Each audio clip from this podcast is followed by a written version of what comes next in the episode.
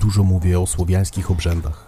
Zdarzało mi się też wspominać o świętych gajach, gdzie bardzo często odprawiano obrzędy, obchodzono święta czy składano dary bogom.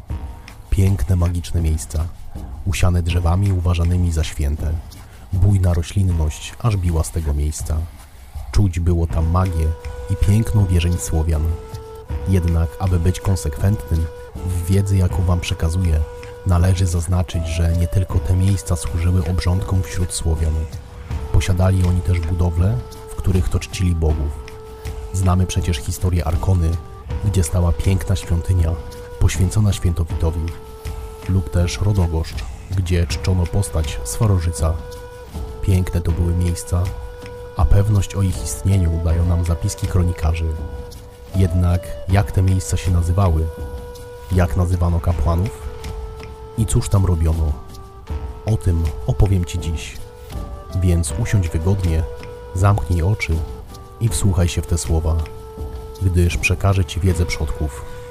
Tą, o której narody Słowian zapomniały, a której dopomina się krew płynąca w ich żyłach.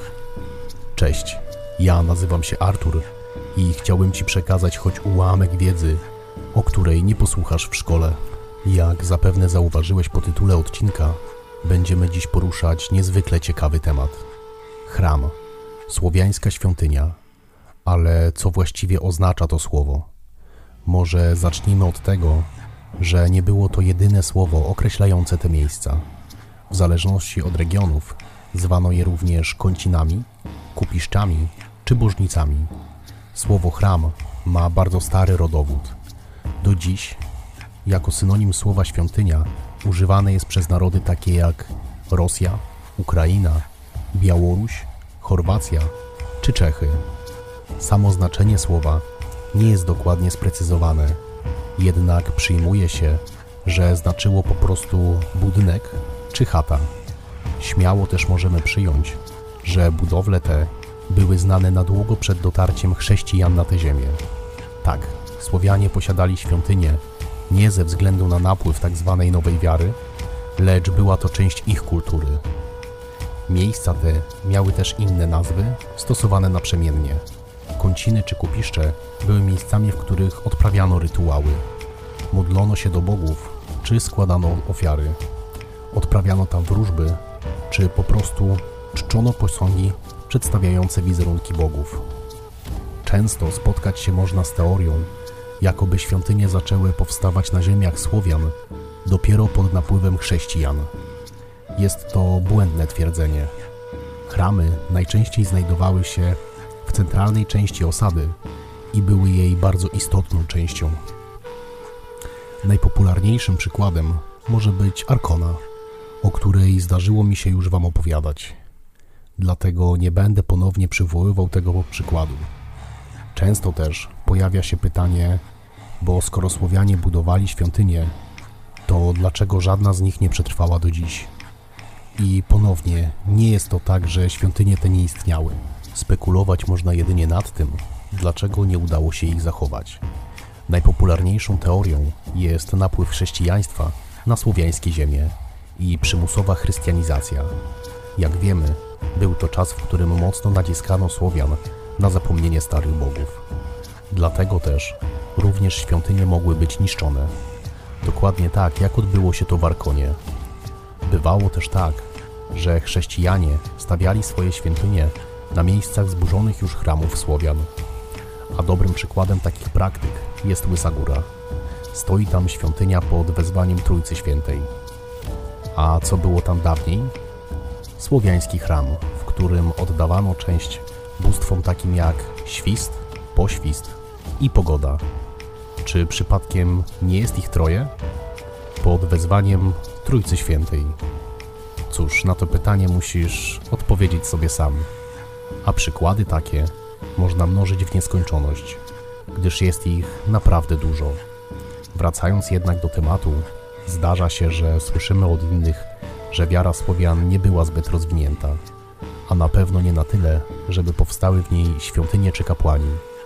Wiemy już, że świątynie jak najbardziej istniały, ale co z kapłanami? Takowych Słowianie również posiadali. Ale żeby jakoś to uporządkować, zacznijmy od żercy. Słowo zapewne Wam już znane, bo parę razy przewijało się już w podcaście. Ale dziś opowiem o nim troszeczkę więcej. Samo słowo żerca oznacza tyle, co ten, kto składa ofiary. Dawniej funkcja żercy cieszyła się naprawdę dużym uznaniem wśród ludzi. Był to bardzo szanowany osobnik w osadzie, a funkcje miał bardzo odpowiedzialne, gdyż był pośrednikiem między ludźmi a bogami. Uznaje się, że łączony był z bóstwami bardziej niebieskimi, takimi jak Perun czy Świętowid. Spośród jego obowiązków, choć to chyba złe słowo, może powiedzmy zadań, spośród jego zadań wyróżnić możemy swaćby, o których też już Wam opowiadałem. Wyznaczał terminy świąt i przewodniczył rytuałom. Dziady czy noc kupały, bądź świętostado, o których też już wiecie. Przemawiał w imieniu bogów, ale też zanosił prośby ludzi ku nim. Rozwiązywał spory i osądzał wyroki. Można powiedzieć, że wydawał wyrok w imieniu bogów. Wchodząc do osady, raczej nie mielibyście wątpliwości, kto w niej jest żercą, gdyż ten odznaczał się również swoim wyglądem. Zawsze nosił długie włosy i brodę, a szaty jego były bardzo długie. Można powiedzieć, że wyglądali dokładnie tak, jakbyśmy sobie ich wyobrażali. Wiedząc już co nieco o żercach, możemy przejść do drugiej grupy kapłanów, która nie jest już tak popularna. Tej nazwy, jeśli nie szukasz dość mocno, nie spotkasz w popkulturze bądź nie trafisz na nią przypadkiem. A mowa tu o kapłanach, na których mówiono wołchw. Ci natomiast byli zdecydowanie potężniejszymi ludźmi. Ich życie przepełnione było magią, którą oni potrafili ujarzmić, a następnie władać na swoją modłę. Byli to ludzie cieszący się ogromnym uznaniem i szacunkiem. Uważani byli za idealnych przywódców. Wielkie umiejętności dają duże możliwości. Cenieni byli zarówno przez ludzi prostych, jak i przez możnych. Magię ich łączono z Welesem, panem zaświatów. Mówi się, że Wołchowem trzeba się było urodzić. Tych umiejętności nie dało się nauczyć. A cóż oni takiego potrafili? Mieli zdolność jasnowidzenia. Potrafili przemawiać w imieniu dziadów. Przemawiali także w imieniu bogów. Znali się na leczeniu i dobrze tą wiedzą się posługiwali. Zdarzało się, że przez tą właśnie umiejętność nazywano ich również biedunami czy lekownikami. Przychodzono również do nich w czasie nieurodzaju lub suszy, by poczynili coś, by ludzie z głodu nie pomarli, a ci nie odmawiali. To znaczy tyle, że musieli w jakiś sposób umieć władać siłami natury. Jednak, aby móc to wszystko czynić, Wołch musiał wejść w specjalny stan – aby to uczynić, odprawiał swój własny rytuał. Mówi się, że podczas niego zakładał na siebie skóry i czaszkę wilka, by upodobnić się do Welesa. Tańczył i spożywał specjalne mikstury. Dziś powiedzielibyśmy substancje psychoaktywne. Wtedy, gdy wszedł w taki trans, był w stanie leczyć i przemawiać w imieniu bogów bądź przodków. Dobrze, znasz już te dwa stany duchowności Słowian. Ale co z terminem, który pewnie słyszałeś wielokrotnie? Guślarz. O nim nie powiem Ci zbyt wiele, a najistotniejszym powodem tego jest fakt, że według opisów była to postać dokładnie taka sama jak Wołów. Z tym, że termin guślarz powstał już po chrystianizacji Słowian.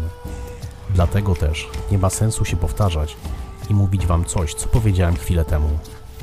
Więc następnym razem, gdy przysiądziesz przy ognisku, Spójrz w ogień.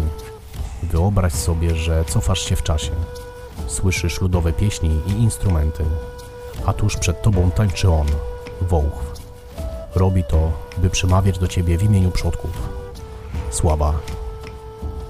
Na koniec zapraszam cię na facebookową grupę i na Instagram, gdzie możesz śledzić na bieżąco moje poczynania.